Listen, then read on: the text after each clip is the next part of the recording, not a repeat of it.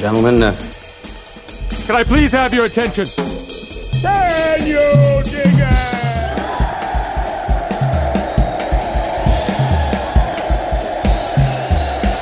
Greetings, dear listeners. This is Jonah Goldberg of the Remnant Podcast, brought to you by the Dispatch and Dispatch Media. Go to the dispatch.com to get your antidote to the crazy. Um, so uh, today's a little different. I'm actually recording this after I've had the conversation. Uh, I had um, uh, my friend Dan Crenshaw, congressman from Texas, on uh, to talk, and he wanted to have me on his podcast, and he wanted to be on my podcast, and so it became this, you know, chocolate in the peanut butter, peanut butter cup kind of thing, where uh, we're going to essentially cross post on both sides. Um, and so uh, I I apologize to the I mean, I guess the Crenshaw listeners of his podcast will not be hearing me say this part. Um, but my sense is, is that some of the listeners on that side may not have enjoyed it as much. Um, regardless, I thought it was a great conversation. It was very interesting to hear his perspective. We talked, we covered a lot of ground. Um, and um, I'll have some thoughts about the ground we covered uh, at the end of this, which I will also record after the conversation. Um, and uh, enjoy. Let me know what you think.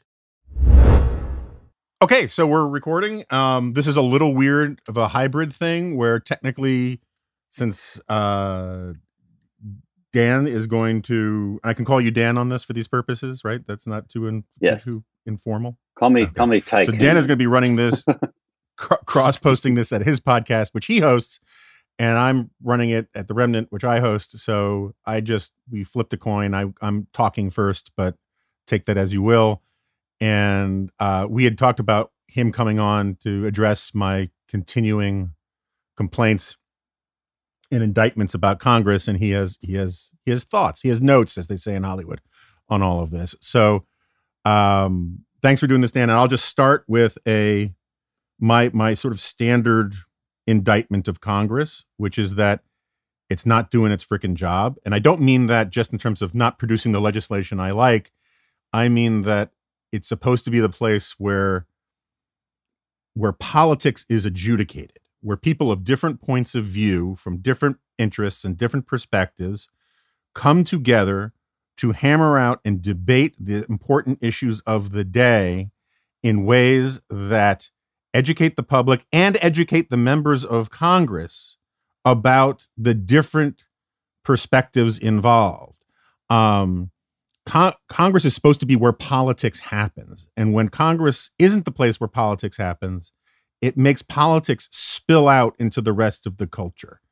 And one of my great indictments of Congress is that it is. I mean, let me. There are all sorts of things you can do. You can talk about how uh, I think the last time you actually had 14 appropriations, the, the 14 appropriations bill done the right way was I think 1997. The last time a budget was done through regular order, I think, was 2000. Power under both parties has accrued to leadership.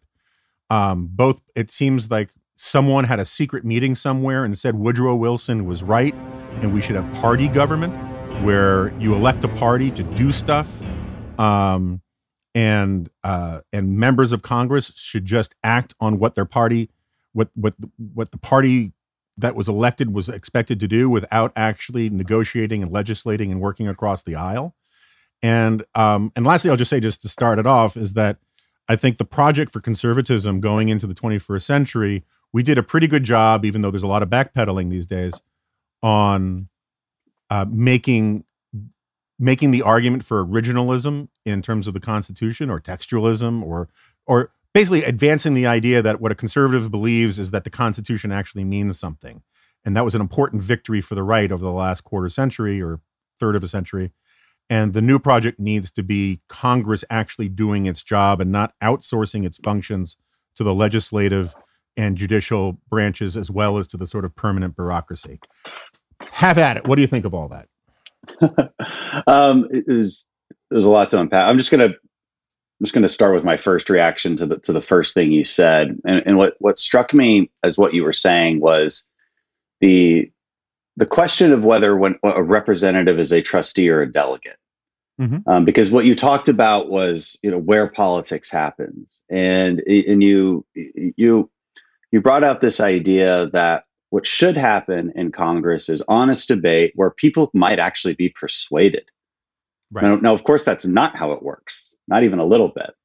Um, but it is impossible for me to persuade a Democrat. Now, on some issues, yes, like you, you can you can get them somewhere, but these are usually fringier issues, not nearly as controversial. On, on the really big stuff, you can't be persuaded.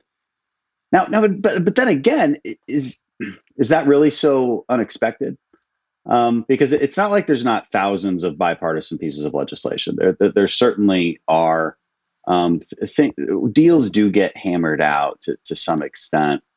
But but but I think what you're getting at, uh, the question of where the politics happens, I, I, do think that's interesting, and I think it does get to this question of look, is somebody when I say the trustee or delegate dichotomy, I mean, are you elected because of your judgments? Are you elected? Do people elect you to to judge legislation for them and to make decisions on their behalf, or do they elect you to simply, you know, put your finger up to the wind, to see which way it's blowing, or, or just take a take a poll and say, look, I 51% of my district wants this, therefore I do this. Like you're an algorithm, you're a robot. Mm-hmm. You're like a and, proxy and a shareholder thing, right? Right. You're, just, you're, voting for how you were told to vote, right? Right. You're a delegate. Um, and, you know, a trustee, you're, tr- you're entrusted to to make decisions, and the public kind of wants you to be both. Uh, generally speaking, it sort of depends on the issue. You know, on on some issues, I I um, I have a hard time making an argument for, like term limits. But am I in favor of them? Yes, because people want me to be. um, and, and but but I but I have a really hard time making an honest argument in favor of them, or, or, or at least or at least making an honest statement that that they're going to help you and, and they're going to solve the problems you think should be solved. All right, I, I, don't know that they'll do a ton of damage if you have term limits, and I, you know, frankly, I don't really care. Um, but well, I, I, care if they would do damage. I mean, I, I am just I, am a little agnostic on on on which which way to go on term limits, but people want them, so I'm in favor of them. But I always say yes, I'm in favor of them because you want them. However, um, here's a lot of cons and problems associated with term limits that maybe you're not seeing. And frankly, mm-hmm. when I'm done with this list, you know, are you sure you're still in favor of them? And people are like, well, I like you, but you know, Pelosi, she's just been there forever. And I'm like, yeah, do you really think that some reasonable new Democrat would replace Pelosi if she was term limited out? right. In San know, Francisco. Yeah. yeah, no, of course not. So um, you're right. I, I think that's where politics is supposed to happen. It doesn't. How do you change that? I don't know. I mean, you know, some of these are are, are more cultural or are, are, more attached to the American culture than they are to the the institution of Congress itself. Um, and uh, and I think that's a per- perhaps an outgrowth of the, the, increased use of social media, the, the, ability of the public to really have much more of a voice, frankly, than it ever did before. Um, although although if you ask somebody, they would say the opposite, which right. which is interesting. And, and, so, you know, maybe maybe I'm kind of rambling here as I as I think through what you said. So I, so I agree with it, but I, I would offer that extra analysis. Okay, so let me let me let me change gears a little bit here. When you talk about persuasion, which I'm a big believer in, and I think conservatives outside of Congress have really lost track of the idea of persuading people who disagree with them. And there's just an eno- yeah, so much of right wing media these days is just is fan service, right? It's just telling people what they already agree with. But we can put that aside for a second. I like persuasion. Persuasion's good. Persuasion is important. Persuasion is grounded in the in the Enlightenment and and all all sorts of principles that we both hold dear. But I don't mean that like on the floor of the house it should be the school of Athens where some where you rain reason down upon your political opponents and through the force of pure intellect and logic you'd make them change their positions. My point is, is that that the by making committees weaker, by getting rid of earmarks, by getting rid of smoke-filled rooms, by uh, by by virtue of the fact that we are the only advanced democracy in the world where the parties cannot choose their own nominees where you have to do put it up for a primary vote which makes it very difficult to get people to make difficult votes if they know they're going to be primaried and i think a lot of the problems that we mm-hmm. have in congress have more to do with the primary system than they do with uh, you know a lot of other things that usually get blamed. Um, when you get rid of all of the stuff that was up until the 1970s with reforms of Congress understood as politics of wheelie dealing and of of of trading votes and trading favors and using things like earmarks and committee assignments to to to you know wrench compromise uh you lost the ability for congress to effectively govern in a lot of ways and um, I was part of the anti-earmark crowd 10 years ago. I was it was a big thing at National Review. It was a big thing in American politics. I was a Tea Party guy back then. And um, I still don't like wasteful spending, but I would take earmarks any day at this point if I could bribe every member of Congress with a bridge or a rec center or a swimming pool in exchange for entitlement reform. And we would save right, pennies right. on the dollar doing that. Yeah. And my point is that the committee system is how you actually we gain consensus in this country, how you gain how how you let let politics actually do the things politics is meant to do if you actually give Congress the power to do it. And that's I think that's been lost. Does that make sense with you? Yeah, yeah, that does make sense. I, well, I think there's actually two two aspects to this. One is is what you what you noted maybe without realizing it. But but the problem that I see oftentimes is the the, the lack of desire for persuasion. And so you know, I often say like there's there, there's two types of members um, in Congress. I'm really looking at my own side on this, and I, and I suppose this applies to Democrats too. But I I care less about that. I care more about my own side. And there's two types. There's there's entertainers, the performers, and mm-hmm. there's well, let's call them statesmen you know, pe- people who are who are mm-hmm. pretty serious. They're not exactly charismatic, but they're serious. Uh, they they know things about tax policy, right? They're and, and these are generally the people Show that horses end up versus um, workhorses, right? Yeah, yeah. I, for some reason, I don't like that terminology. I, I think because somebody called me a show horse once, and I'm just really pissed off about it, so I never use it. But um, but uh, never again. I yeah, don't ever say that again, Jonah. um, the but but yeah, it's the performers versus the policymakers, and um, you know generally our uh, committee chairman or subcommittee chairman are are uh, you know fall into the the category of uh, people who actually know issues and um, and and and care to look at them. Um, but it's increasingly popular to try to be a performer. Now, now look, and a lot of people fall on uh, you know, straddle both sides of this. I, for one, straddle both sides of this uh, I would like to think that uh, I have plenty of substance and can think through the philosophy of conservatism, and I know the issues pretty well, and uh, especially the ones that I focus on. Uh, but I also understand that what the public wants is reality TV, uh, and they need to be spoken to on social media. You, you need to deliver them content, content in, in the modern form uh, so, so, so, so, yeah, I mean, I, I mean, I did a campaign ad where I jumped out of an airplane and landed like Iron Man. Obviously, I understand the nature of performance, you know. So, right. so I'm not, I'm not saying that's a bad thing, but I'm saying it's definitely a bad thing when, when the goal of it is not to persuade, but to rile up only your base. That's where we get screwed up. That's where you lack the persuasion. And I wrote an op-ed for Daily Wire. Um, I did a whole podcast explaining it too on um, the difference between fighting and performing because everybody goes up there and they're like i want i want to fight i'm going to stand up and fight okay well what does that end up meaning it usually just means performing for you it would be great if it what it really meant was to win because fighting right. should always end up in winning if, if, if the outcome of the fight that you want to put yourself in isn't winning then i don't know what the hell you're doing and um, you know i could run into a hail of gunfire as a navy seal and it would look cool right it would make a really good movie scene but i'd also be dead Mm-hmm. and um, that's not good. So fighting in politics means persuasion and you and expanding your base. So fighting smartly, and and and, and I think it's reasonable to say that the, the conservative base was was increasingly frustrated with the Republican Party for not quote unquote fighting. And so it's up to us as politicians to kind of figure out what they mean by that. Do you want me performing for you? Do you want me to do Marjorie Taylor Greene for you? What has she accomplished? Nothing. What have I accomplished? I have brought on quite a I get because I get these kind of messages all the time. You're the only mm-hmm. Republican I can actually like I, I, I don't have to be embarrassed to say it. And that means a lot to me. That mm-hmm. means we're persuading people. That means we're bringing people into the fold. That's really, really important. Okay, so that's one aspect of it.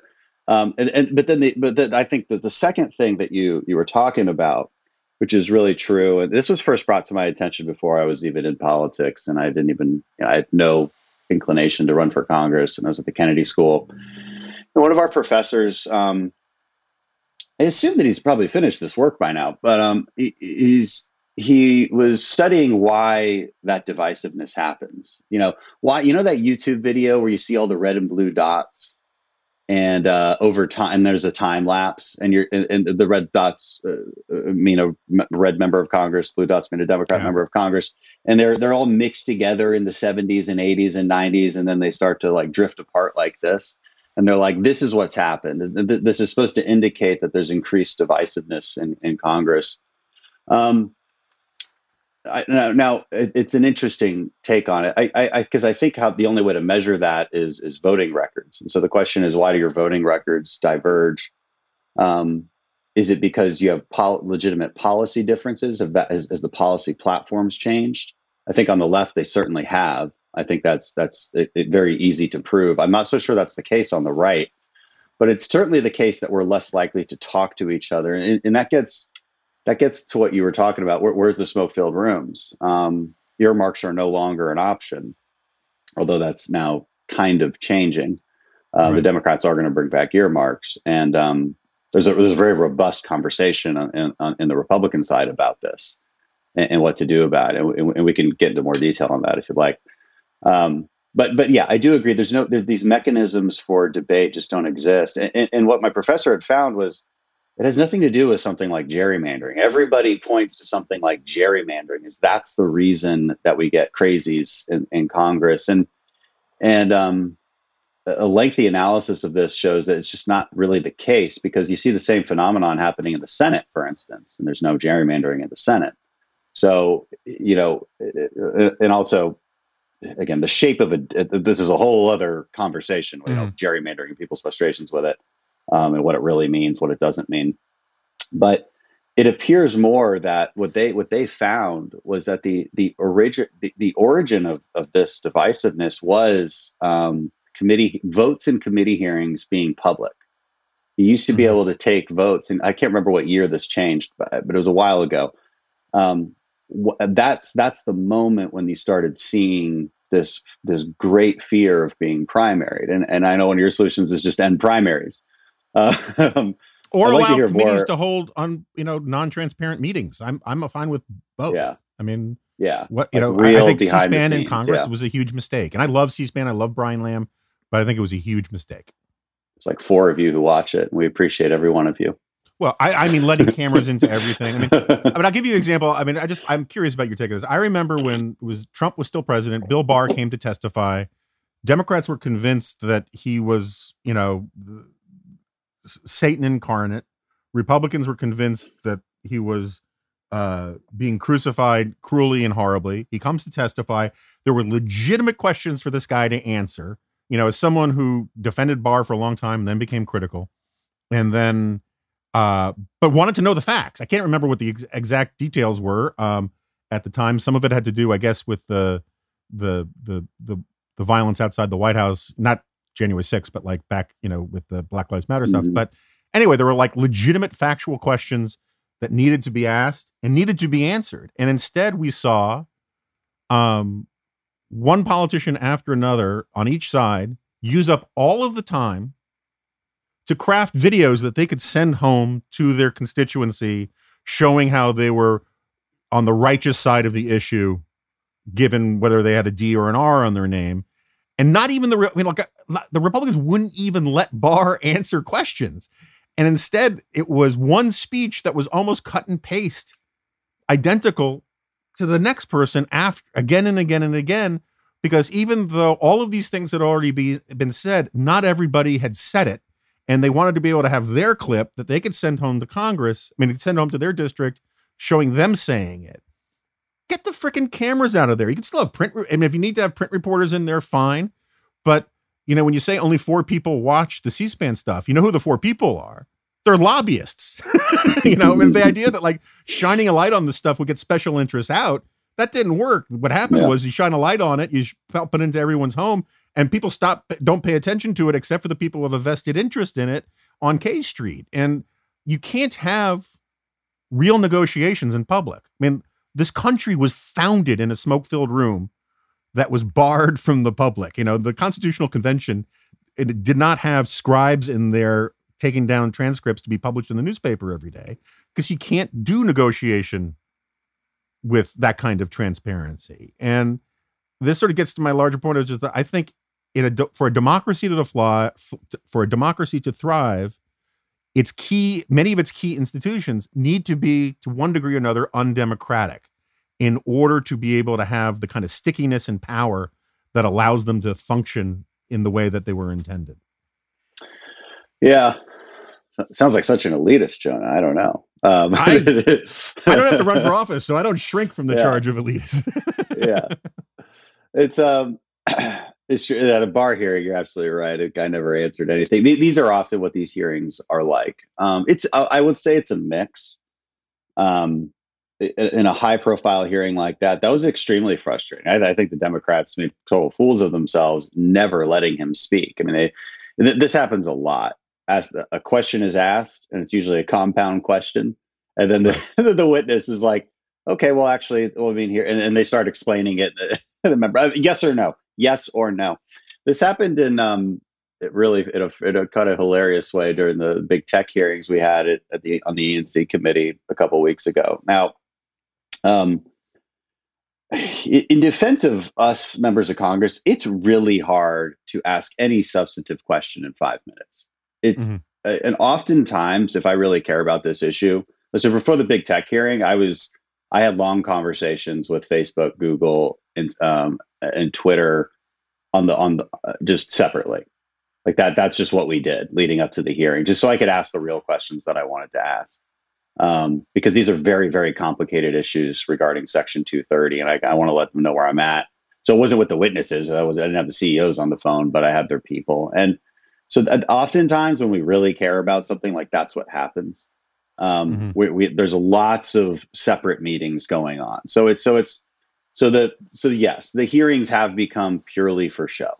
I mean, it's it's it's hard to argue otherwise. Not all the time every once in a while if, if it's not a really highlighted partisan issue it's you're actually fact finding and, and, there are hearings mm-hmm. like that um, but it's not the Barr hearing it's not the big tech hearings. These are these are purely for show.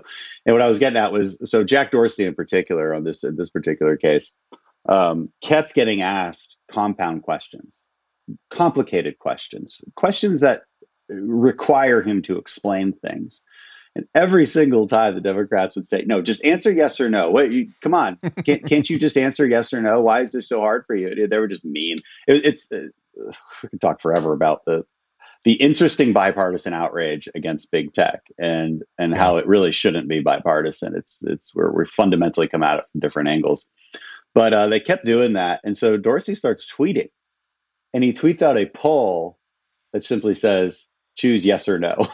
he was just trolling the Democrats the whole time, which I thought was great. Um, but yeah, I mean, to your point, it, it, and, and look, I, I think the other problem is, is you, know, we we can find we can befriend people in Congress, and we do um, from the other side of the aisle, and that's good to bounce ideas off of each other. It's good to say, look, find an honest Democrat and say, how do you guys react to this? And how would you react to this? And then they sort of give us their incentives. Now, unfortunately, it doesn't change much in when it comes to the public sphere because the same um, the same incentives remain the same, even if mm-hmm. you discuss it behind closed doors in a very honest way. Uh, the incentives on the outside still remain the same, and, and those incentives are structured around primaries. They're they're structured around generals are structured around you know how, how badly you're going to take it on the chin from your activist groups. And the left, I think we have pretty mean right. I, I don't know. There might be the same, honestly, but but but the, the but both sides deal with that, right? They're they're Puritan wings that are always looking for traitors in their midst. Um, I'm not as concerned about it on the Democrat side. Frankly, I like watching it. On our side, I'm very concerned about it, and I think it's unbelievably detrimental um, you know, I've, I've never called anybody a RINO or establishment. Mm-hmm. I'm not sure what these terms mean to people. It's it's usually just it, it's it's it, it's usually something said when when you want to bypass the debate, right? Just like the left mm-hmm. calls a conservative racist every time they don't want to actually have a debate. Um, we do the same thing. We just use the words RINO and uh, establishment, and it's it's that's that's probably our greatest threat. You know, so it's like we can quibble about what to do about the institution itself. I'm not so sure that there's any reforms that could happen at the institutional level in Congress that would change a damn thing. Because mm-hmm. what we're really talking about are cultural problems. I'll leave it there.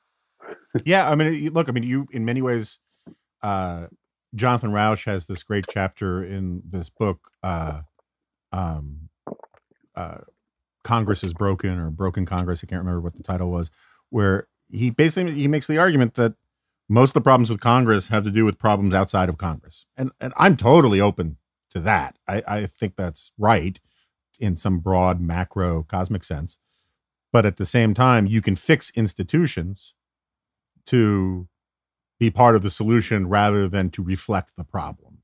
And right now, I mean, look, I mean, we'll put the last two weeks of allegations about Matt Gaetz aside uh, I think Matt Gaetz symbolizes almost everything I've been talking about with the problems with uh, with Congress. You know, he he talks about how you know it's better to be on TV because that's where you make news, and if you're not making news, you're not governing. Which to me is a complete inversion of what you're sent. You're not sent to Congress to have a better platform to go on Tucker's show you're sent to Congress to accomplish things. And the sort of hot takey, own the libs kind of culture um, is, which is, has its, by definitely has its own versions on the left. I mean, AOC has mastered a lot of this stuff too.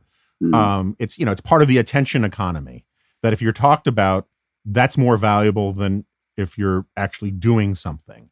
And, um, and I I think at the end of the day, you know, the the Congress is supreme. The Congress, you know, is the first branch of government. It's the only branch of government that can fire members of the other branches of government. It has the power to declare war. It has the power to raise taxes, which is kind of important. It has it creates the laws. It creates all the courts except for the Supreme Court. Um, and it is by far the weakest institution in terms of policymaking in this country and I think that is one of the reasons why a lot of people feel like like elite you mentioned elites how unseen powerful forces are making decisions that they have no control of because the place where they're supposed to make their voices heard is Congress and Congress and I'm not this is not a criticism of you this is a criticism going back 100 years has steadily outsourced its responsibilities to the point where it is now just a platform, not just a platform. There are good people there. You're one of them, but it is it is a place where performance is valued more. I mean, you have these. I mean, I have these stats. I can call them up. The number of of congressmen who were coming to Washington who don't even have legislative operations. They just have comms operations and social media operations. The number of people who have social media in their title has skyrocketed. And I get that part of that comes with campaigning, but part of that's a problem too. I mean, social media, I think everybody can agree, has downsides to it. And uh, I just don't see a lot of sense that as an institution, Congress is pushing back on that. You are free to answer that, or if you feel like I'm just filibustering, that's fine too. If you want to use this, we're about halfway in. If you want to turn the tables on me and say, "Oh yeah, Goldberg, what the hell are you talking about? How do you explain this?" That's fine too. I I, I hand the I'm turning the microphone around a little bit to you so you can um well, any questions that you might have. Well, I, I mean, I kind of hit this before, right? It's um, the, the, again, there's two types of people: performers and, and policymakers, and then there's that spectrum in, in between. If you're if you're too far to the one side, you're not that effective. And I, and I, I, I try to be right in the middle mm-hmm. um, because I do see, I do understand the value of of the performance, and that that high social media following that performative capability, the fact that people want to see you on TV and invite you to their events because they've seen you on TV, that gives me power legislatively. That gives me the that that means that Democrat, as long as I don't act like a total jerk, Democrats with good bipartisan legislation, I'm on the top of their list. Right. So they come to me about this. This this helps me get on the Energy and Commerce Committee where I am hitting the the the the subjects and, and, the issues that I care about most and that are important for my district, which is energy, environment, and healthcare. Those are, these are the mm-hmm. subcommittees um, that I that I deal with. So, you know, there's that that balance is important, and it's just important to call people out when they're out of balance, frankly. Mm-hmm. Um, and and to and and, and if you know you always talk about how our, our parties aren't strong enough. The, the problem is that we have no elites. The problem is that we have no establishment, and I fully agree with that. I tell people that all the time, and maybe I stole it from you, but now nah, I'm just going to say it's my original thought. Um, it, and I'm like, you know, this is going to shock you guys, and I say this at events a lot, but there is no establishment. If there was, then there would be certain members that never would have made it, because we have right. plenty of members that just have no clue what they're talking about. Look, I mean. Uh, uh, Gaetz at least has like he he really he's at least the smarter guy like he at least knows generally, he can at least go on MSNBC and debate. He's done it many times. There's a lot of performative members in Congress who would get torn apart doing that because yeah. the only depth they have are slogans. Mm-hmm. That's if there's no if there's something that irks me more than anything on our side, it's the sloganeering. It's mm-hmm. the it's the empty, shallow sloganeering. You know, and fine, slogans are useful uh, for shorthand, but you need to be if you can't explain what you mean by that when some when you're right. pressed on it, and if you just fall apart in the moment, then you are useless to our movement and you should leave. You should just get out. Just go be an activist, go hand out flyers. That's about all you're good for. And I mean that. I, am I'm, I'm kind of being mean about it, but it's true. No, I think and, you're right. And then the members we have who are like that, they need to they, they need to catch up quickly I'm, I'm very upset about it, to, to be honest, because it really hurts our cause. It's very easy to put them up. On, it's like, a, I mean, they're our AOC, you know, mm-hmm. and, and, and AOC is a, it, there's a reason that, you know, if you haven't noticed over the last year or two, that the, the left wing media almost never reports on AOC. They, mm-hmm. they, they took the rug out from under her a long time ago. It doesn't mean she's not influential anymore, but that's that's mostly because of her social media following. Um, and uh, but the, but I think it was very deliberate by the Democrat establishment. If there's an establishment, it appears to exist more on the Democrat side than it does on the Republican side. Um, but I don't, you know, I don't know. I'm not a fly on the wall behind the scenes there, and I don't analyze it as much. But it's uh, yeah, no, but I, I, interesting. I, Fox's coverage of AOC is is is is rich, and part of that is just the trying to start a fight thing, which is part of journalism. Um, but you know, MSNBC pays a lot of attention to I don't know, uh, um, Marjorie Taylor Greene, and mm-hmm. um, and you know, I think it was very smart to get her off of committees because it just reduces the number of opportunities where they actually have a legitimate excuse to cover her. um, you yeah. know, I mean, they have although, to although that gave, uh, unfortunately, that gave her plenty of time to keep calling for these motions to adjourn, which has just been uh, annoying. And uh, you know what I point out there? I was like, everybody's like, that's fighting. This is a good example of like performance versus fighting. I'm like, everybody's like, that's what it means to fight. She's actually fighting. What are you doing? I'm like, I'm doing real things. I mean, actual real things. We're really working on issues.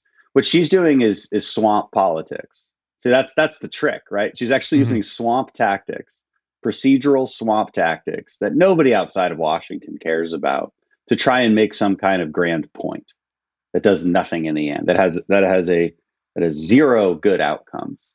That's that's a problem. We get really wrapped up in those things because they're easy. Real fighting is hard. Yeah. No i, I think that i mean it's funny. I mean i'm curious what you think about this and then i, I, I promise we can get off of congress's dysfunction. I don't um, care. I, am having on, fun. on one of our on our sister podcast here at the dispatch uh um, Steve Hayes and Sarah Isgur inter- interviewed um, uh, Mick Mulvaney, and it was an interesting um, conversation. Uh, Mulvaney's very good at making the best case for the things that he needs to make the best case for. Um, mm-hmm. But he tells an interesting story, which I don't. I don't mean this as necessarily as a criticism of Mulvaney, even though I did think it was pretty slippery.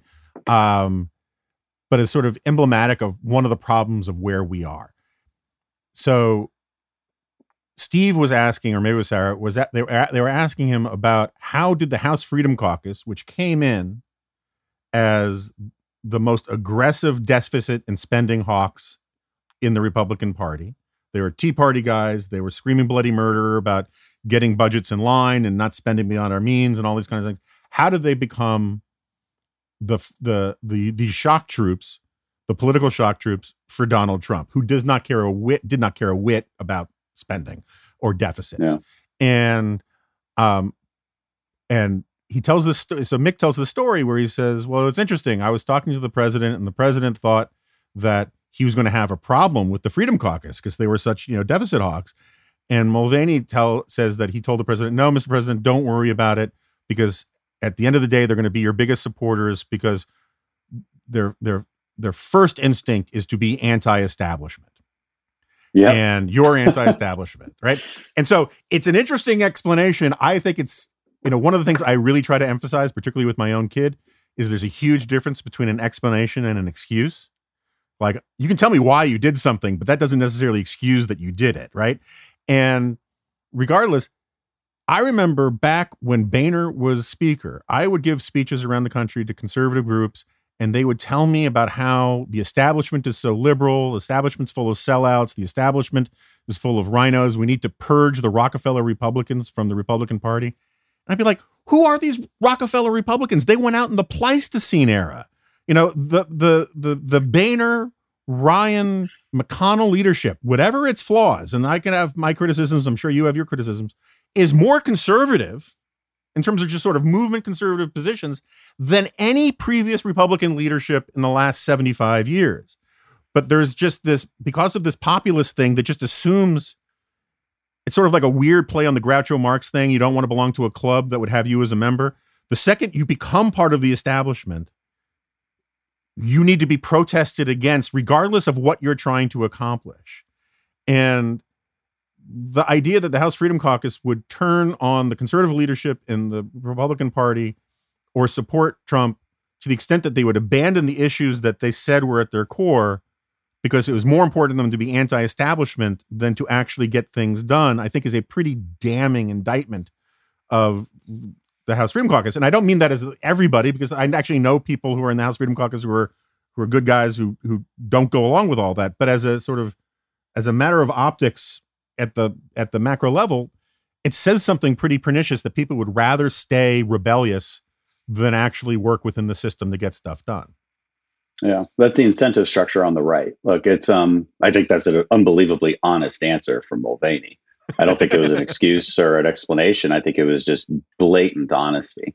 Um, anti-establishment is the buzzword. It will always be the buzzword because look, the left is uh, these are the two P's. The, the left is power hungry. The right is paranoid, and we're always looking for traitors in our midst. It's it's again, it's one of the most frustrating things that I see and it, it, it's utterly self-defeating. Um, but there's an incentive structure around that, and be, because we have that sort of deep sense of paranoia that we're always going to be betrayed, because our, our media leaders and our pundits and our influencers and our politicians have been telling us that all the time, because it helps them one up. It helps them get a, a, a leg up in, in maybe a primary or or especially in fundraising. Mhm. Um, if you're being victimized by the establishment, this is our own victimhood culture too. This is this is how I always point it out how we're copying the left's the left's victimhood culture. Now we do it differently than they do. It's more of an internal struggle, but it does happen. You're victimized by the establishment. You're being lied to. You know they they don't care about you don't care about what you care about. And if you say like, well, what do you mean? Like what? Well, th- th- then the argument falls apart because there's actually nothing. But but this is the buzzwords that are used, and it works very very very well um, our most victimized members of Congress fundraise the most off of just being victimized. Everybody's picking on me. I'm the one fighting the establishment. Again, d- don't ask me what that means because I can't tell you, but I'm doing it. Just trust me. Um, and then, Right. and, and here's, but here's the worst part of it all. They like losing. I don't know if the Tea Party likes losing, although um, some might make that argument, but it's certainly beneficial in many ways because you know think of think of your influencer who who basically monetizes um, they monetize outrage. You know they monetize it by by getting extra clicks by getting extra shares um, which improve their following. And the only way to do that is to convince people that the truth is found where you're at because because Right. you're anti-establishment. So this this this buzzword just carries with it so much power. And it's so tempting and it's especially tempting if people don't have the intellectual capacity to to do better than that. I mean, you know, because it, what I point out to people is, look, you can be the fighter for people, but also have substance that's persuasive and really makes our case. That's what I try to do. Uh, ben Shapiro is a great example of that. I, you know, I, I think that's a good example of how to do it. You, nobody would accuse this guy of being a RINO sellout, but but but then again, mm-hmm. they would because right. because anybody who ever engages in nuance, and I'm always like, I'm like, what makes you establishment? It's like maybe somebody who engages in nuance every once in a while instead of sloganeering, because sloganeering is the language that you're supposed to use, and if you don't use it, well, yeah, it's an indication that I can't trust you. And uh, it's it's it's a problem. I always make fun of people. I'm like, okay, yeah, guys, get your RINO guns, get them RINO guns out, and get them hunt, hunt for them RINOs. you know, I just make, I just, I just, I just directly go at it. Just, we just got to start making fun of it because it's, it's really become comical and clownish in every way. It really is silly. Well, and also, I mean, I mean, like I, I, I'm, I'm, I'm with you on the problems of tribalism and, you know, in, in, in, in the, the, the, the internal witch hunts on the right, but there's, there's also just a matter of practical politics, right? Like, as a in a two party system, you want to be the majority party. To be the majority party means you're going to have more factions in your coalition that disagree with each other than the minority party. Right? I mean, the classic example of this was the FDR coalition, which had communist Jews and urban blacks and Southern segregationists and everybody in between all in one party.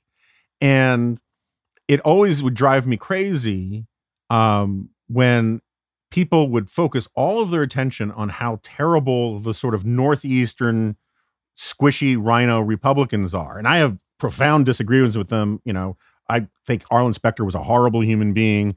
Uh, but you know, like Scott Brown, uh, uh, Susan Collins, these kinds of people, like the first thing you expect, you have to demand from them, like in the Senate context, is that they vote for a Republican for the leader, right? So they vote for the the party to organize to be the leader um, to the majority party. After that, have some freaking negotiations. I mean, everything else can be a conversation, but if you want to be a majority party, you have to have tolerance for people who have to take votes that will get you know yeah. that, so they can get elected. And you could have if you if you only want purists pure hardcore rock ribbed Goldwaterite Republicans voting in Ma- uh, running in Massachusetts, then you're just never going to have Republicans from Massachusetts. And it would be better to have power and have internal conversation and dissent than to be smaller and purer.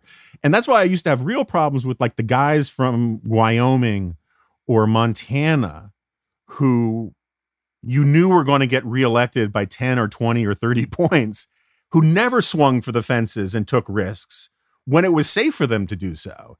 But they, all the attention was always on these traders on the RINO squishy side, um, who were the majority makers for the Republican Party. I just think it's it's so counterproductive, just as a matter of like balls and strikes. How do you play the game, kind of thing. Yeah, I, I fully agree. I'm not sure I can add too much to it. I mean, and what I what I tell people often too is is like it, like in my district, I have a squishy suburban district. Um, mm-hmm. uh, Donald Trump won my district by one point, and uh, but I won it by 14. So there's 40,000 people that voted mostly down ballot Republican, but not for for Donald Trump. Now it, it is a unique election, and Trump's a very unique candidate. And um, but but but I think it tells us. To, but I'm not squishy either. I, I've never mm-hmm. I never take positions of the left. But but however, people and, and I'll take this as a compliment. A lot of people in the middle, moderates, independents, will be like, well, you're kind of moderate. And I'll say, okay, thanks. So what is it about me that makes me moderate? Because I've never voted that way. And I've never, in, in my positions are very clear.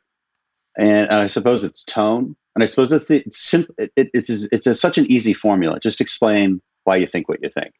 It really is that easy. people appreciate that to an extensive degree um, especially so-called independents and moderates. And there's a lot of there's a lot of interesting things in there, like what makes somebody a moderate or independent. All the different types of people. I always I always um I got asked this on Rogan earlier this week, and I always get asked this by people, mostly people outside of politics. And it's like, well, why why can't we? When are we going to just? Where's the center? You know, where is it? And I'm like, well, there isn't really a center. It's a knife edge and and we're okay with that. You should be okay with that. Some things can be negotiated, but some things are eternal battles because we have completely different dispositions in the role of government, why it even exists, and how we should solve problems. And, and you know, it, it's we should be comfortable with that. I think what we should we should demand from our politicians is better explanations for why, and, and, and a more substantive policy debate as to as to why we disagree, and then and then let the public um, support kind of fall where it will. Um, that would that would be nice to have. Do you want to move on to some of the? Um, I don't know how much time you have. I, am actually a little bit flexible with time, but but um, let's maybe we move to the woke fascism discussion sure. of uh, everything going on this uh, this past week, and um, I've started to label it as woke fascism. I'm not sure which label I like better. Let's let's pull it with you, Jonah. Woke fascism or progressive fascism. Um, either woke fascism maybe rolls off the tongue a little bit better, but I think progressive fascism is perhaps more accurate. But the point is, is you know, I look up this definition of fascism, and I've read your book, Liberal Fascism, and I know you're not. It should people. You're not saying that current liberals are fascists. You're just making the argument that a history of fascism seems to have a lot more in common with left wing philosophy than it does right wing philosophy, at least in the American sense. And um, and I'm kind of sick of getting labeled as a as an American right winger with well, if you go too far as a right winger, you're a fascist. Like that's that's so not true. It might be true in Europe, but it's just not true here. If you take my philosophy to its greatest extent, to its greatest extreme, you kind of end up with no government. you right. end up with, you know, in theory, you would end up with, something closer, closely resembling anarchy because you know we're such. We're if you take limited government to its extreme, so it's just such a, it's just such a lie. Um, but what I do see is is when you when the left is is conscripting institutions into their side and asking them to do their bidding and basically tarring and feathering via cancel culture anybody who disagrees with them this appears to me to look like fascism. You know we see anti-fascists running the streets in their black clad gear engaging in fascist tactics. It appears to me to look like fascism. Um, and it, it's cultural it's, it's physical um, it's all of the above, and um, it, it's concerning. And plus, it's based on a lie in the in the in the, in the case of these uh, Georgia election reforms and Texas election reforms. So I, I, think this is the point where they really got out over their skis because there's really there's no gray area here when you really look at the uh, facts, and I, and I think they've really embarrassed themselves on this one. I um, so I have complicated views on all of this, in part because um, yes or no? On an yes for, or no, Jonah. I've, I've, been working on an essay for a long time about what like. I.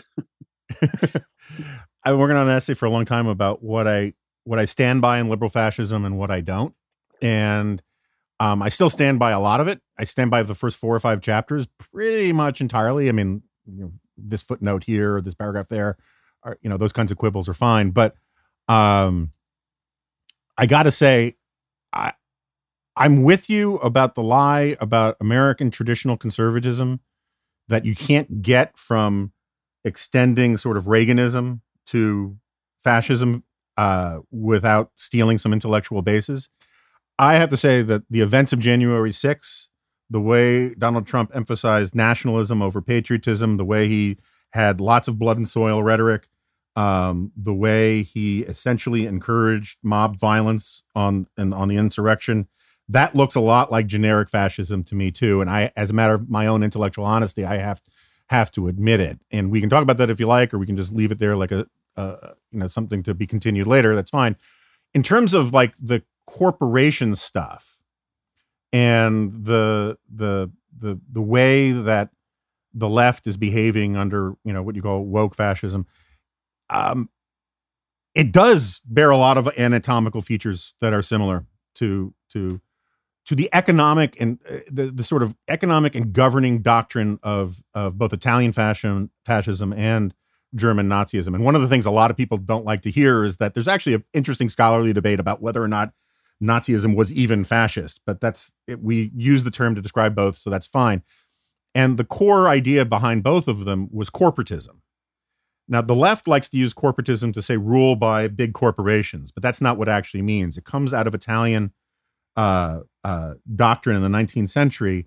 And it's basically this idea that all the major players in society, trade unions, universities, the church, um, uh, businesses, you know, syndicates, guilds, government, they all should sit around the table and they're the stakeholders and they should make the decisions for everybody and they should all agree.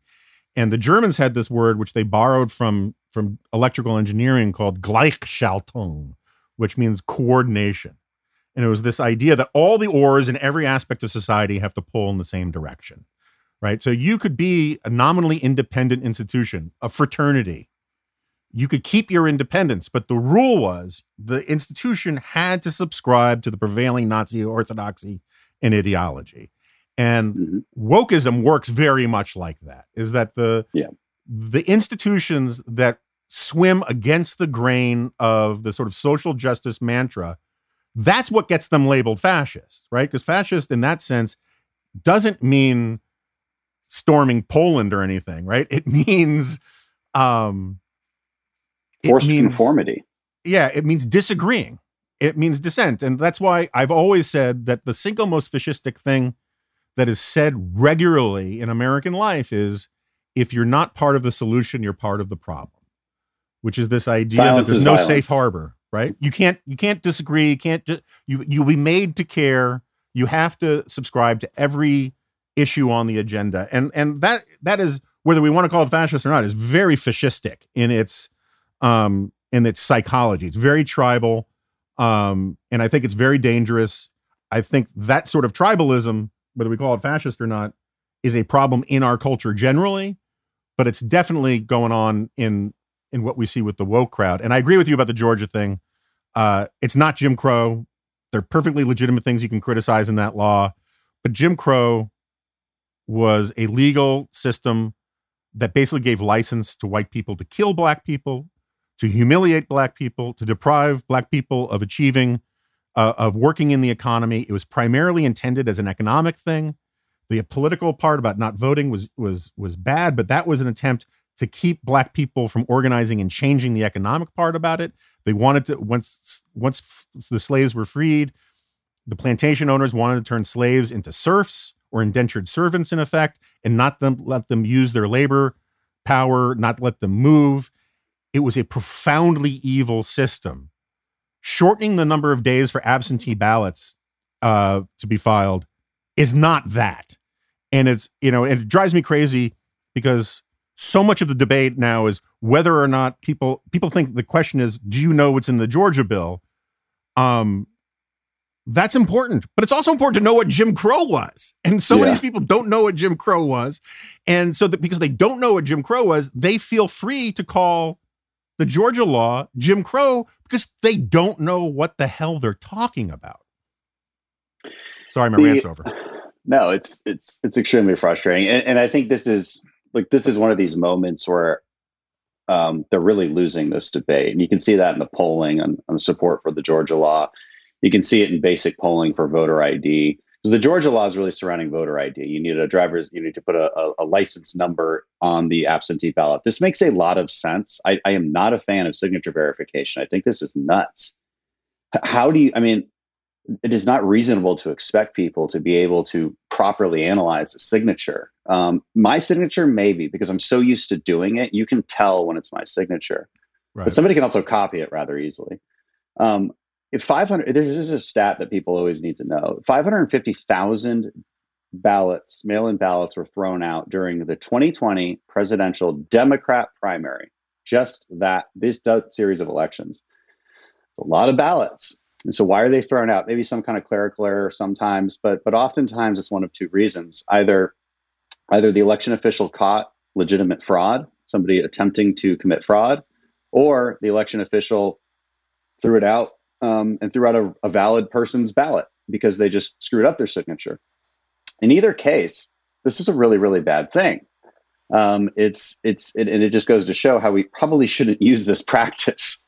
Um, anyway, that, I don't want to get down right. down, down that path. Let's keep it on. Um, but also, we should clarify: it doesn't have to be your driver's license um, number, right? Yeah, I mean, uh, yeah, it can also yeah, be like the last four digits of your social security number or, yeah, voter ID number. I mean, yeah, there are other things other than a driver's license. It, I, I, think it's important right. to point out because this is one of the things that drives me crazy is people say, well, not everybody has a driver's license. Um, not everybody has a voter ID card. A lot cheaper to just get everybody a voter ID card. Just send everybody a voter 100%, ID card, you know? 100%. Solve the problem. Like, if there's really a problem, and there's not, see, they're lying about it, but but let's say that there is, you're going to get Republicans on board real quick to say, "Oh my God, there's people without there's that many people without IDs. There's entire right. communities without IDs. Oh my God, I, oh, I think that would be a national emergency, frankly, considering how badly you need an ID to do basic things in this world." Um, yeah, I mean, how do so, you get a lease? How do you get a credit card? How do you get a car loan? It is it is it would be a scandal if there were millions of poor people who had no identification in this country. And I would let's throw that in the infrastructure bill. Get people their IDs so they right. can participate in the modern economy, you know? Right. It's um yeah, I, I think I think they generally lose this one. Um but yeah, it's th- these fascist tactics are concerning. I wonder what what do you think the incentive structures are in the in the corporations themselves? Um, is it is it a is it a knee jerk reaction to mitigate risk? Like why would why would they jump on this head first? Or are there are there truly progressive ideologues sitting on the boards um, as members of you know acting as CEOs? Is it a mix of both? Are they just deeply afraid of those 1,000 mean tweets that they might get? I mean, like, I, I, you know, that means nothing to me, um, but it might scare them a lot. You know, what, what, what, what do what do you think drives this? Yeah. So one of my one of my frustrations with this argument is uh, that's going on out there. Not not with your question, but is the way that some of this stuff surprises people as much as it does because this has been a problem for a very long time right milton friedman used to complain about this problem about how corporations wouldn't protect you know wouldn't would, wouldn't uh, stand up for their own self-interest um, and uh, one of my favorite stories you may not know this so there's a great book called the suicidal corporation where this guy talks about how ford was getting all this grief because of nader and all that kind of stuff um, and uh, decided it needed a much more aggressive government operations unit to uh, to fix its image and and and fix its Washington problems. And this guy goes to work for it. He leaves like the Wall Street Journal. He thinks he's going to be fighting for capitalism in the American way. And instead of like a, an aggressive pushback campaign, Ford Motor Company decide. I think it's ninety nine percent sure it's Ford decides. No, no, that's not the way we're going to go. Instead, we'll buy goodwill by funding Washington Week in Review on PBS. And they thought that this was the way they were going to like fend off the regulatory state, whatever.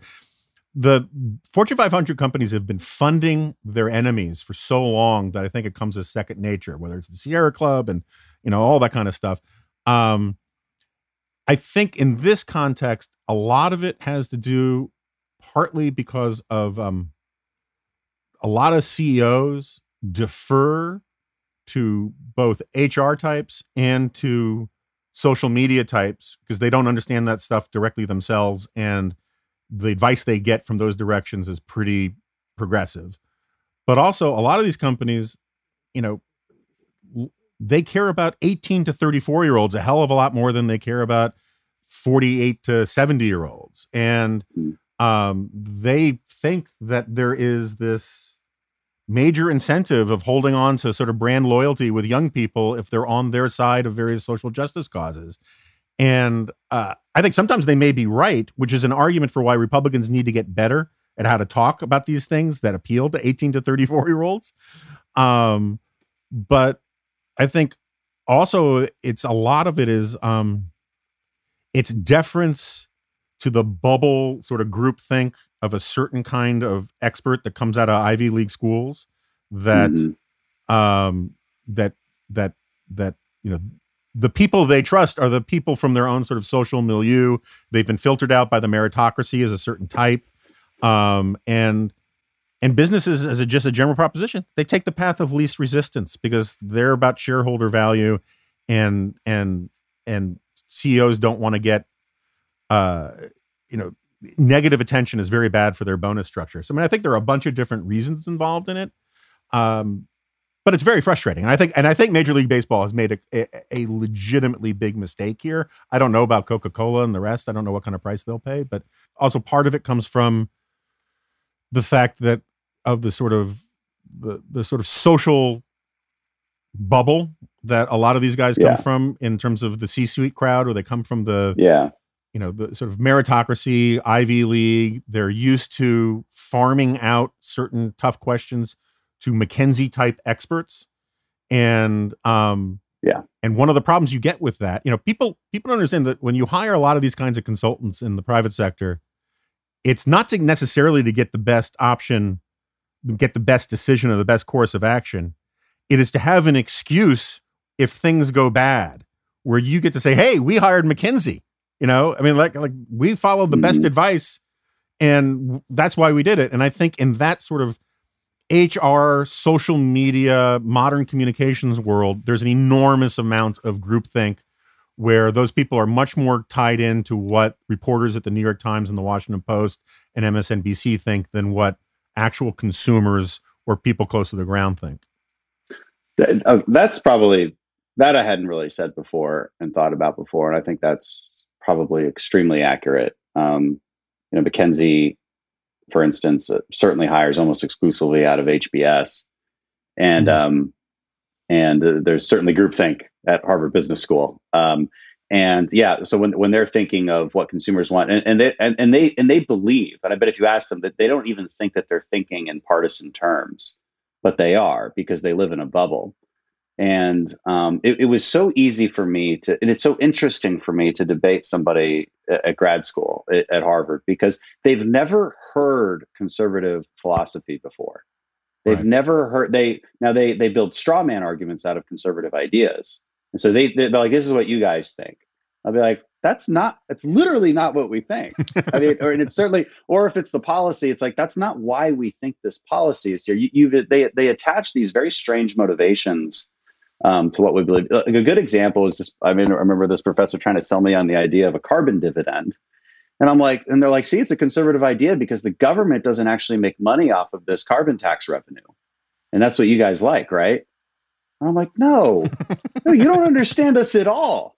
That's not, that's not any, because you're, you're basically saying you want to tax people, you want to send it through a bureaucracy, and then send out checks back to people that's not conservative. That's that's that's highly inefficient, and and also I'm not sure it gets the outcome that you're even looking for. But that's a separate conversation about energy policy.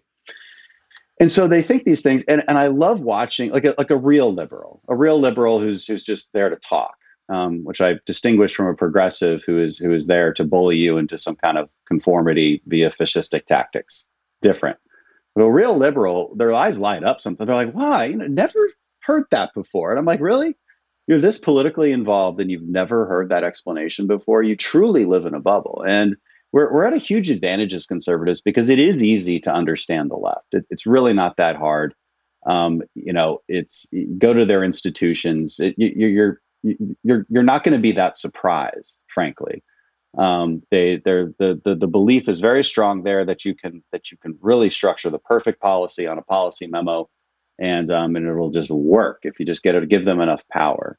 That that that philosophy has not changed. Um, even if it's well intentioned, it certainly hasn't changed. And but they have no idea what we think, um, and well, and that, I, that certainly carries over in the corporate side. I, I, think that's. I mean, I think there's a lot of truth in here. I, you know, one of the ways I often talk about it is, um, uh, you know, there's a reason why this is how I began the introduction to a book about young conservative writers that I edited years ago. There's a reason why blacks, gays, Jews, and Canadians dominate stand-up comedy.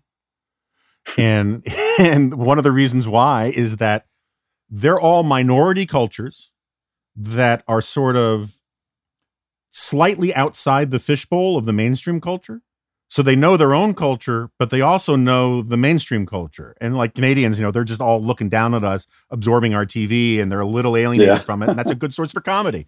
Um, but the same thing is true about a lot of about conservatives, is that it, particularly college educated conservatives.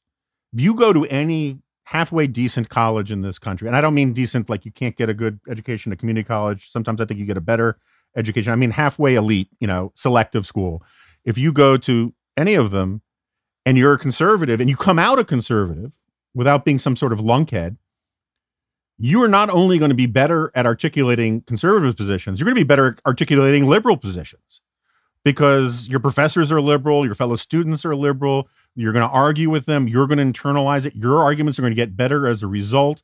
You know, the best learning comes from sort of the Socratic thing. Uh, you know, the the fish that swim upstream are strong, fish that go with the flow are dead.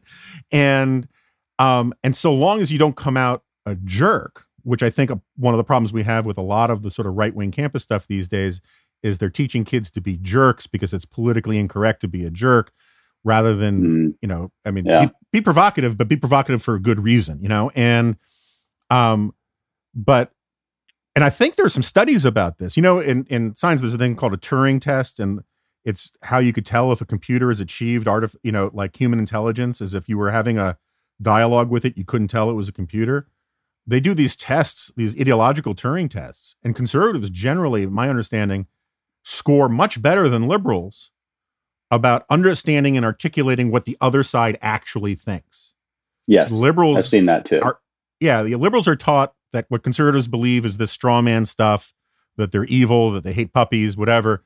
And conservatives, because they actually have to live in, and, and I think this is changing a little bit, but they, you know, up until the last 10 years or so, conservatives, particularly college educated conservatives, they experience living in majority liberal institutions. And so they just understand it better.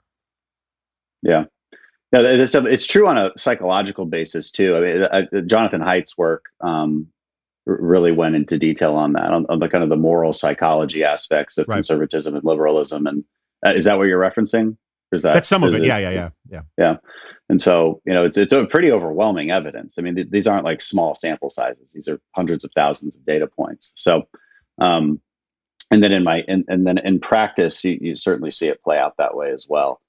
Um, maybe the uh, last thing I wanted to ask you about a um, uh, article you wrote on um, on Secretary Blinken's performance with the Chinese.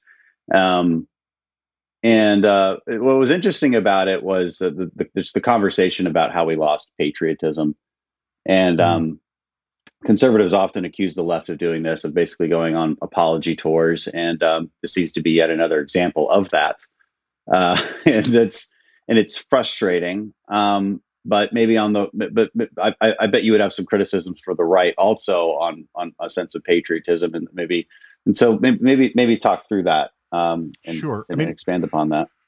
Yeah. So, I mean, first of all, for just explaining what this is in reference to, Blinken as Secretary of State, he had this meeting, high level first meeting with the Chinese in Alaska, first one since Biden was elected. And the Chinese were the real jerks and the real bad actors in this story, but they broke protocol and denounced the United States of America when the United States said, hey, we're planning in these talks to talk about what you're doing with the Uyghurs, what you're doing with Hong Kong, blah, blah, blah, blah, blah. And the Chinese went on this harangue denouncing the United States of America as having no right to criticize China, given all of the evils that are, you know, and problems with American democracy and America's record on race and all this kind of stuff.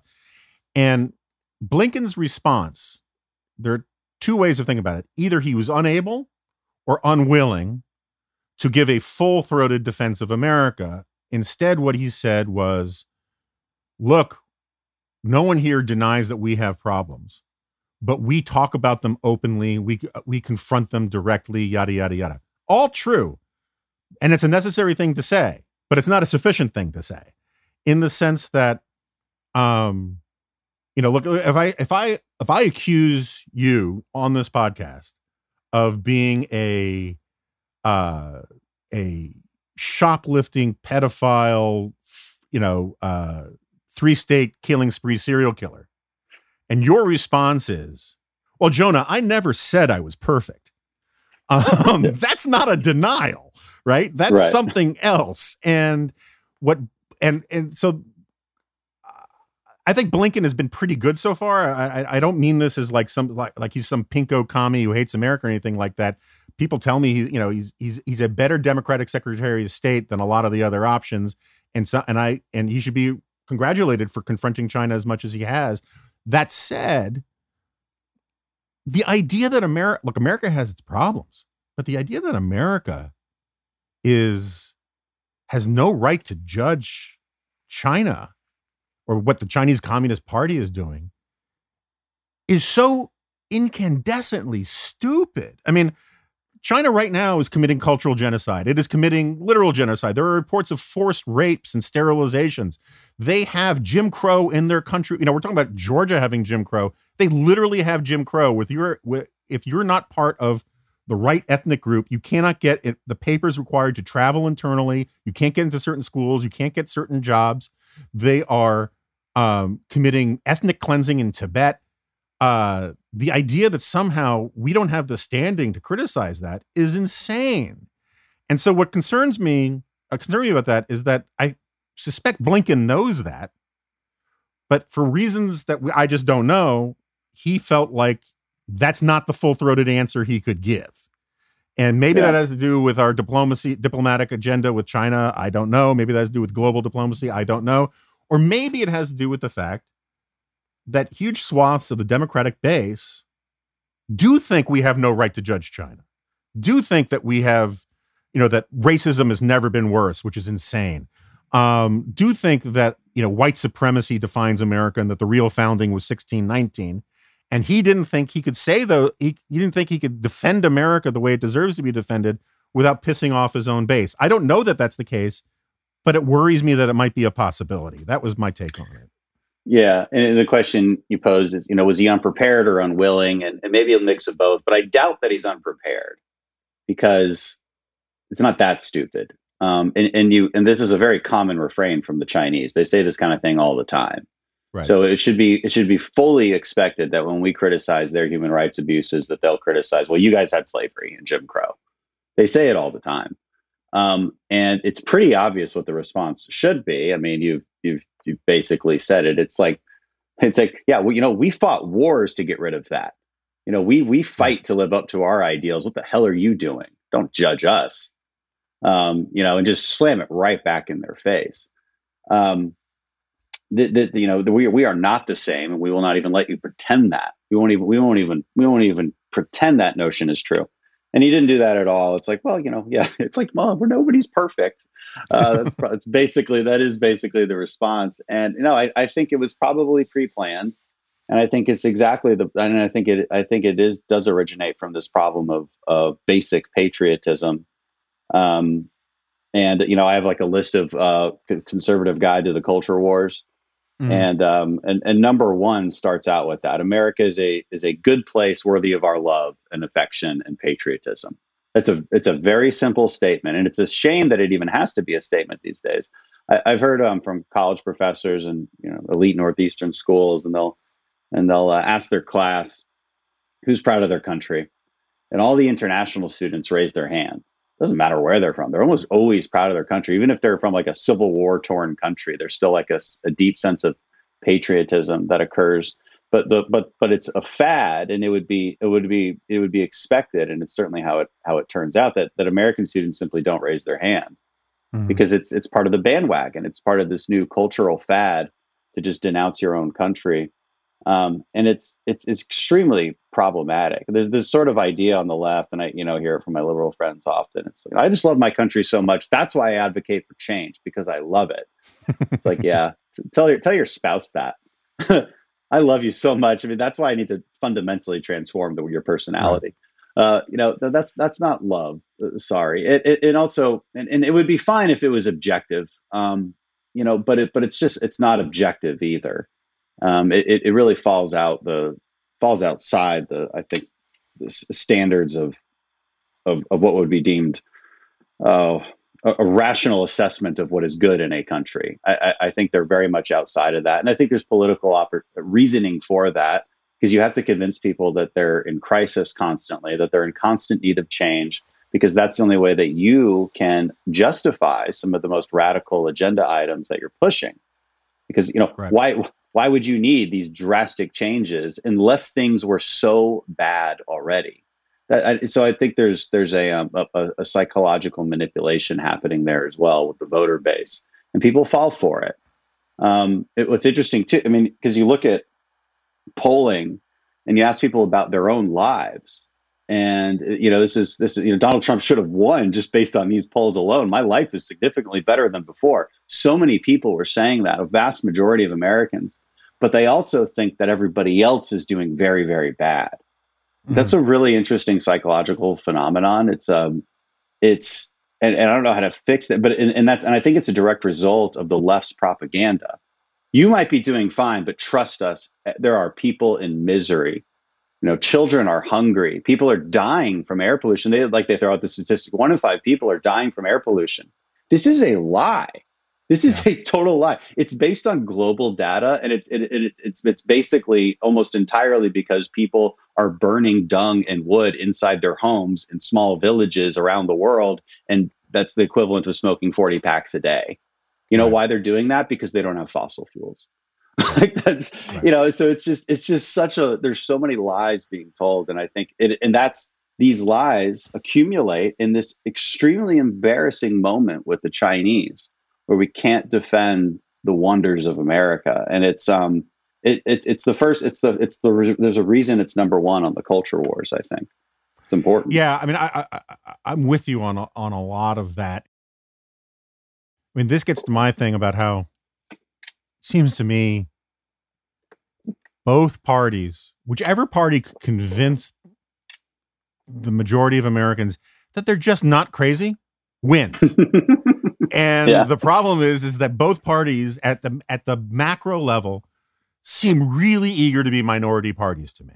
And um uh and just just don't be like a great example is to talk sort of tie all this together about the bubble and all that kind of stuff.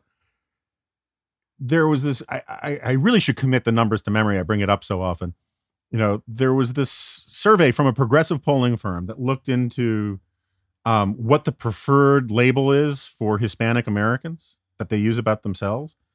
And Latinx came in at like two or three or four percent, something like that. A huge yeah. chunk of people had never heard of it.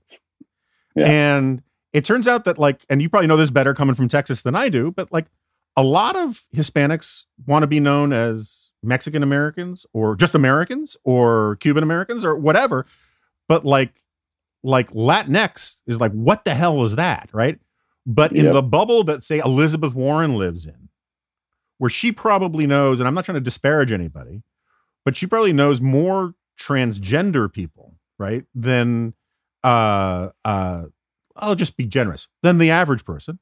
Um, the way she talked about like transgenderism, Latinx people, all these kinds of things, she made it sound like someone had convinced her that she was doing outreach to a large swath of Americans, you know, yeah. when in reality she's doing micro targeting of a handful of hyper educated people who are in these sort of diversity consultant universe of professions who are telling her this is how you do outreach to ethnic groups. And then when you look at like the actual polling of Hispanics, often Hispanics come in, you know, the, the immigration is sometimes second, third, fourth on their list of priorities. But for Democrats who live in this kind of bubble, they assume that the way you reach all Hispanics is talking about immigration, even though, first of all, like Puerto Ricans are already citizens. Like, why would they think that immigration is like the most pressing issue for them? Yeah. And I think that you get this kind of situation where it's sort of like uh, Plato's cave. You only see the shadows on the wall up front of you, and they give you a really distorted view of what America is like.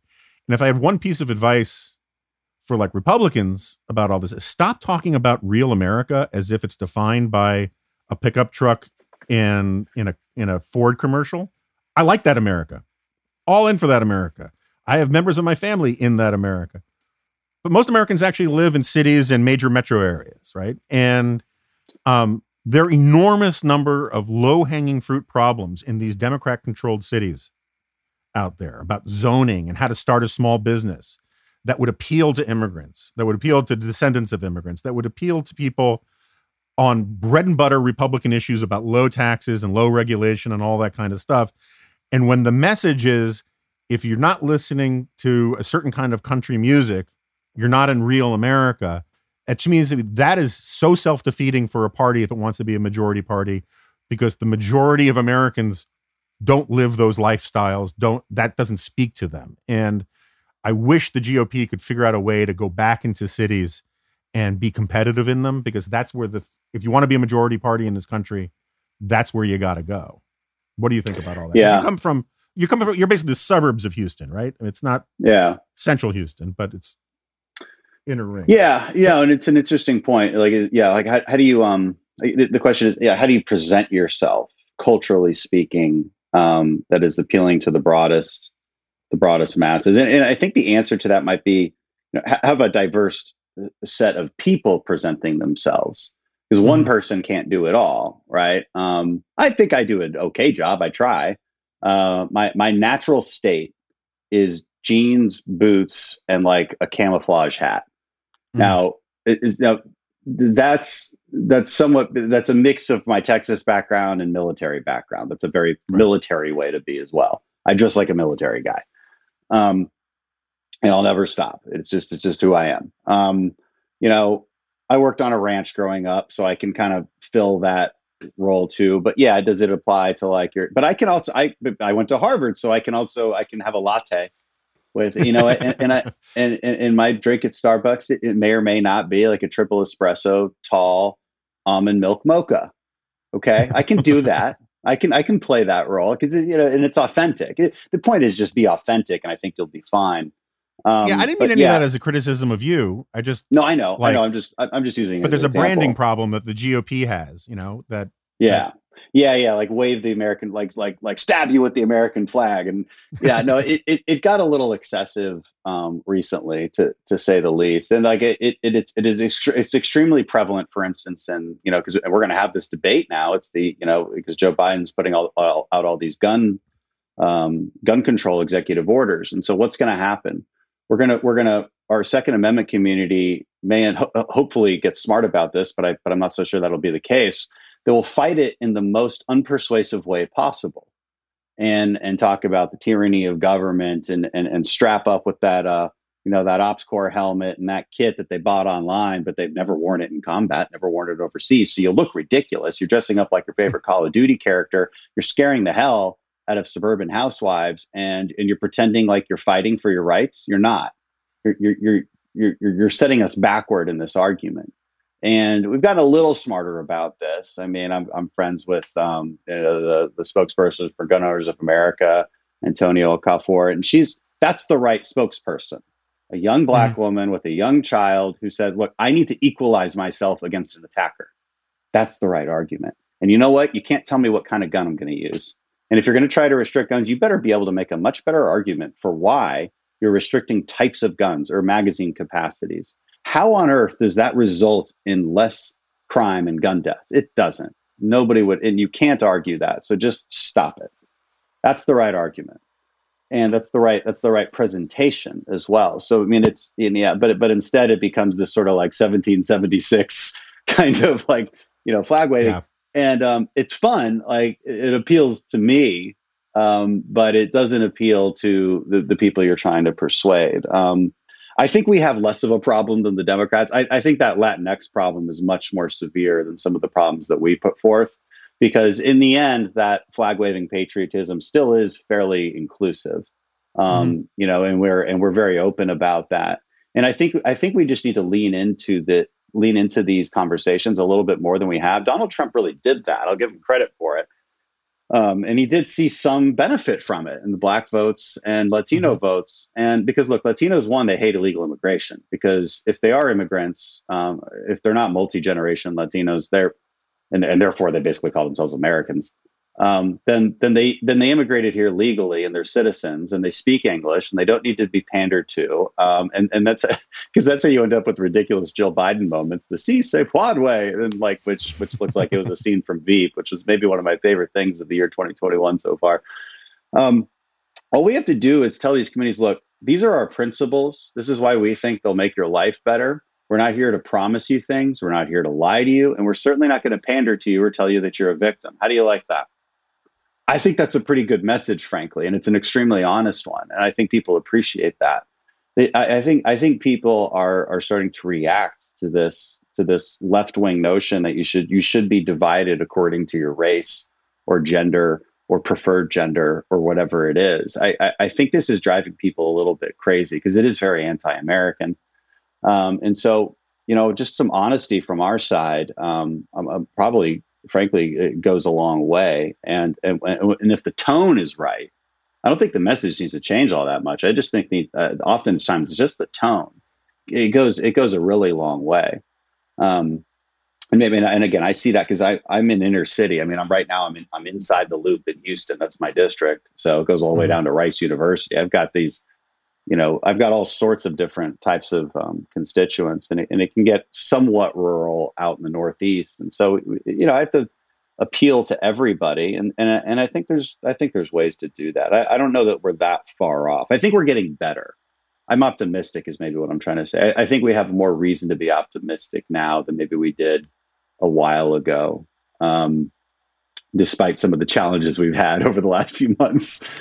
Um, yeah, I mean, I, I, that's probably a subject for a whole other podcast. I am less optimistic because of, uh, you know, from where I sit outside of a lot of this stuff, and maybe I, I'm too much in a bubble and too too concerned with my intra conservative, you know, eggheadery and what I see happening in places like the Claremont Institute and other places, um, and what I see sort of with some of my colleagues at Fox about sort of embracing a a kind of identity politics for white people that I find very disturbing.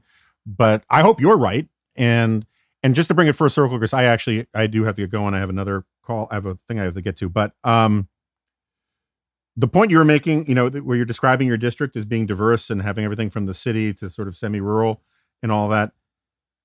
The first part of our conversation, we were talking about the instructed delegate versus the trustee vision of leadership. And I would argue, particularly given how big congressional districts have gotten vis-a-vis where the founders wanted them to be, and I'm in favor of expanding the House of Representatives, that if you have a diverse district, you almost have to be the trustee kind of leader um, because you're going to have people in your district on different sides of the issue. And mm-hmm. sometimes one group is going to be right, and sometimes the other group is going to be right. And you have to make that call about who's right, or maybe both of them are wrong. I mean, I, mm-hmm. I got to tell you, I, I'm not a fan of populism. I would I would I, I, don't give money to politicians, but like I would be very tempted to take out my checkbook if I saw a politician on the left or the right speaking to a cheering crowd that was chanting at him and saying, You're great and you're awesome. And then it chanted some sort of slogan of advice about something. And the politician responded, I'll take your opinion under advisement. um, because um, I, I just think that that's what we, we need more statesmanship um, and less sort of my congressman or my my politician is a remote control for my grievances um, kind of leadership. And I and I think you get that, and um, and I appreciate it, but we need a lot more of it. It seems to me. Yeah. Well, I mean, I think trustee is the preferred uh, option for sure. Somebody who exhibits their own judgment. Just explain why you're doing it. Obviously, you follow. You know, you run on a certain set of principles. And so you have an obligation to abide by those sets of principles. I, I label conservatism as look, it, yes, we end up on certain policy platforms, but conservatism is much more about process. It is much more about a set of limiting principles that that that from which you derive a framework for solving problems. That's conservatism. We need to remember that, and so that allows us some wiggle room, but it's anchored. It's mm-hmm. anchored, and that buoy moves around a little bit. See, progressives have no such anchor. That's I think that's the danger of progressivism. Doesn't mean we don't listen to them. Sometimes they point out things like, hey, you know what? I think it's good for everybody to have health care. That's not a crazy thing to point out. I'm not going to like, I'm not going to say, oh, you, you commies. No, but but let us solve it because I will solve it within a, within a set of limiting principles that is better. Um, I don't think the House of Representatives should be bigger. I think it's too big. I, I, can't imagine more people up there. So you just keep those ideas to yourself, buddy. that's, that's, too All much. Right, to be continued on that. Uh, Dan, this All was right. fun. Yeah. Um, I'm sure we have a lot of things we could circle back and talk about, but this was this was great to do. Thanks for coming on, and thanks for having me on. Right, because this is hey. this is some double headed thing. Whatever. Yeah, we're both. hey man, yeah, it was a lot of fun. I'm glad we should we should do it more. Appreciate it, Jonah. Absolutely. All right, so uh that was interesting. I I thought it was a good and interesting conversation. Um, I think you know. Uh, I, have, I I know people who love Dan Crenshaw, and I know people who are critical of Dan Crenshaw. I um, remain a fan of the guy. I think his heart is in the right place. I think he was pretty honest about how part of the job of just getting elected and being in Congress requires to play some of that social media game, and and I think he's actually pretty good at it. Um, and uh, and I think some of the critics, some of his critics, only see that part and don't realize that he's actually trying to do the job as best that he can. And, um, I highly recommend people who um, don't know much about the guy to go look at that, you know, his appearance in Saturday Night Live, which I thought was really well done. I just wish there was more of that kind of honest discussion inside the House of Representatives and outside of it. On the stuff that I want to talk about about the House, um, you know, the way this started was he'd been listening to me. He li- he is like many members of Congress. He is a listener of the Remnant podcast. Um, he had heard me talking about how Congress was a problem and and and uh, you know all my usual arguments about it, and he thought it was interesting and wanted to sort of discuss it more. And that's that was the impetus of him coming on. And then it sort of went in various different directions. And um, uh, I don't think I've changed my mind on any of my core positions in all this, but I thought it was interesting to hear. Um, I kind of, I, I'm increasingly so. Years ago, I was listening to Car Talk, you know, the NPR show. It's not on anymore. I mean, I, I guess they have reruns in some places, but um, I remember at one point someone called in and talked about how um, they, had some ancient car that was still running and whether or not they should have the engine rebuilt or cleaned or something like that. And I remember one of the car talk guys talking about how, you know, maybe that's not a good idea because it could be all the accumulated gunk and filth and and corrosion and buildup of schmutz uh, that is actually holding the engine together. And if you get rid of that, then the whole thing will just sort of fall apart and um, I've used that years ago. I used that as a metaphor for, for sort of about like you know Western civilization and the sort of weird, sort of informal uh, forms of of social capital and tradition and custom and hidden law that actually make civilization work. And as I've been reading more, because I'm so cool about Congress, um, there's a case to be made, uh, which I referenced a little bit in Jonathan Rauch's argument, that the 1970s reformers of Congress were convinced that they had to sanitize Congress of all the schmutz and gunk and goo um, and build it on sort of clean, shiny chrome mechanisms of, of, of reform. And the problem was, was that a lot of the schmutz and the gunk was the stuff that made the institution work. And when you look at it from the outside, you're like, oh my gosh, that's so corrupt. But when you look at it from the inside, it was actually the sinew of the institution. And I think that um, obviously bribery and real corruption's got to go, and, we should not tolerate it.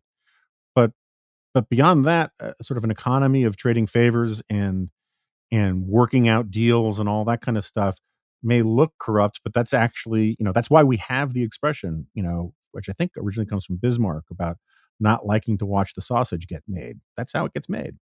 So anyway, um, uh, and on the only other point I just sort of want to put a pin in is about the fascism talk.